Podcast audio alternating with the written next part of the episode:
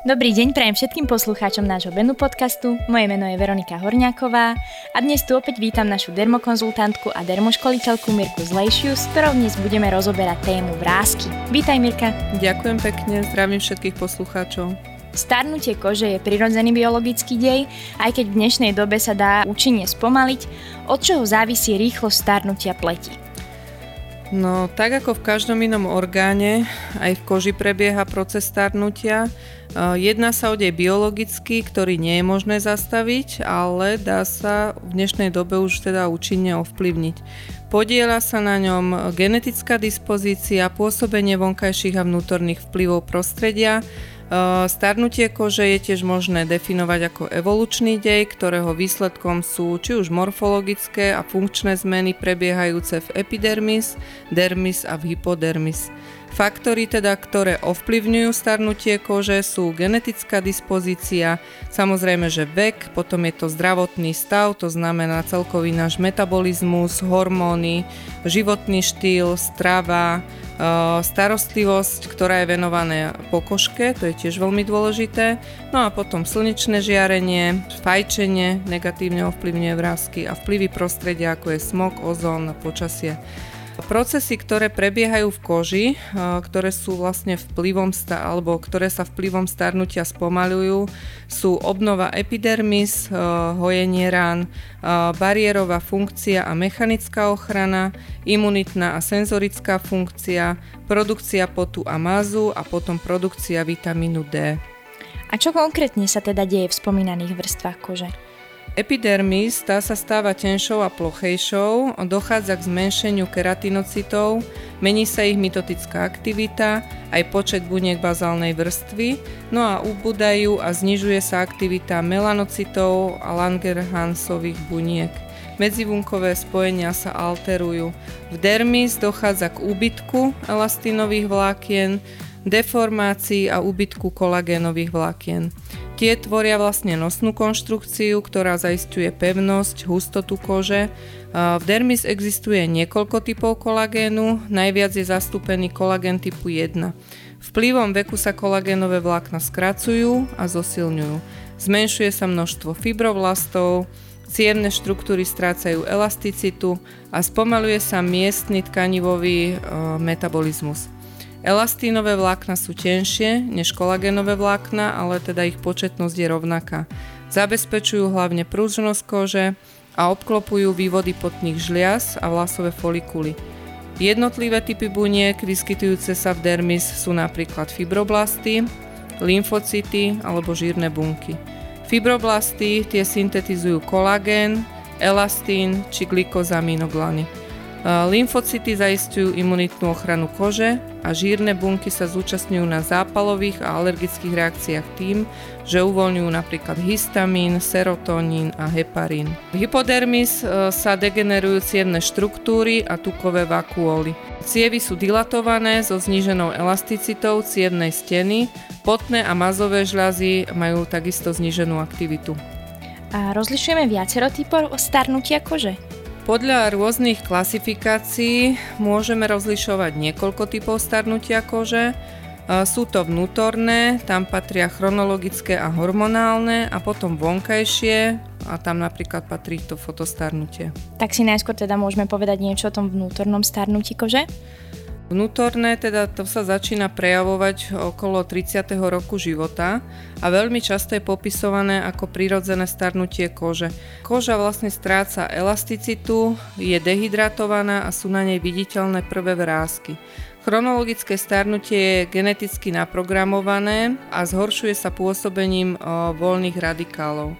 Dochádza k zníženiu počtu či už fibroblastov, keratinocitov alebo kolagénových vlákien. Kolagénové vlákna menia svoje usporiadanie a klesá ich pevnosť v ťahu, ale aj mechanická odolnosť. Hormonálne starnutie, to sa začína v období menopauzy, kedy dochádza v tele k zníženiu hladiny estrogénov. Na estrogénoch je závislá syntéza kyseliny hyaluronovej, ktorá má schopnosť viazať v koži vodu.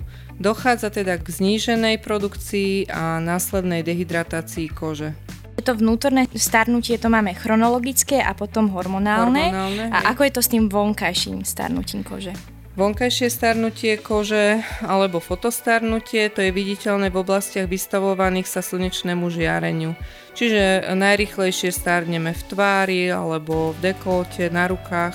Dlhodobá expozícia UV žiarenia vyvoláva totižto rad chemických zmien v koži, na základe degenerácie kolagénových a elastínových vlákien vznikajú potom teda hlboké vrázky.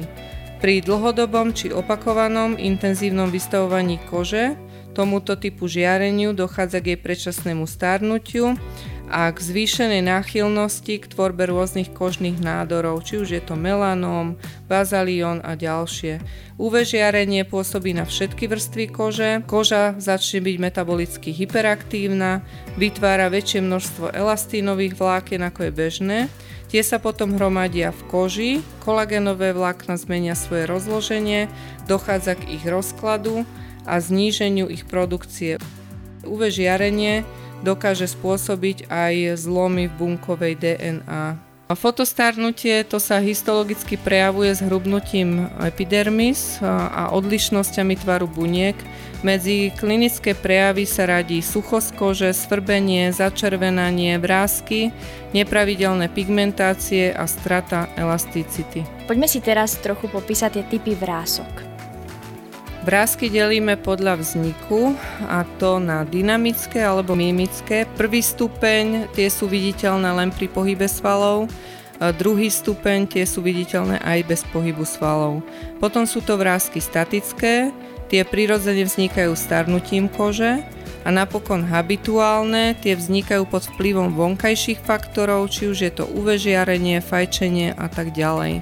Stratové vrázky tie vznikajú zmenšením hmoty tukového tkaniva. To znamená napríklad pri chudnutí. Dá sa predchádzať vzniku vrások? Vieme si pokožku udržať e, dlhšie mladú? Pokiaľ chceme zabrániť predčasnému starnutiu a vzniku vrások, je najdôležitejším krokom práve e, teda UV ochrana a hydratácia. Ďalším krokom je zdravý životný štýl a dostatok spánku. Ďalej by sme sa mali vyvarovať stresu, fajčeniu, ale aj dramatickému znižovaniu váhy.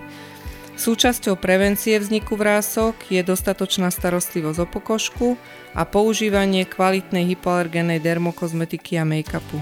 Na trhu je veľké množstvo protivrázkových prípravkov, podľa čoho si má človek vybrať ten najlepší pre neho? Vždy sa treba orientovať podľa toho, pre akú vekovú kategóriu je prípravok určený podľa typu pleti. Ak je pleť suchá, vyberiem si krém, ak je masnejšia, vyberiem si emulziu alebo fluid. Väčšinou obsahujú prípravky proti vrázkám zložky ako sú kyselina hyalurónová, ktorá zabezpečí hydratáciu a napnutie pleti, potom kolagén, ten zabezpečí pevnosť a pružnosť pleti, a peptidy, ktoré zlepšia komunikáciu medzi bunkami a podporia pleť ku vlastnej tvorbe kyseliny hyalurónovej alebo kolagénu. Pokiaľ obsahujú aj vitamíny tieto prípravky, tak je to bonus navyše pre pokožku, pretože dostane aj energiu a sviežosť. Ako je to so sérami? Treba používať aj tie, ak sa chcem zbaviť vrások a omladiť pleť? Séra majú vyššiu koncentráciu účinných látok ako bežné krémy a preto je vhodné ich kombinovať s krémami, aby sa zvýšil protivrázkový účinok. Ja som za to, aby sa nekombinovali značky medzi sebou, to znamená, že ak si vyberiem značku XY, ktorá sa mi páči alebo mi vyhovuje, tak si zostavím celú starostlivosť jednej značky, či už je to čistenie alebo výber séra, krémov, masiek a tak ďalej. Potom sa tieto prípravky navzájom doplňajú a účinok je znateľný.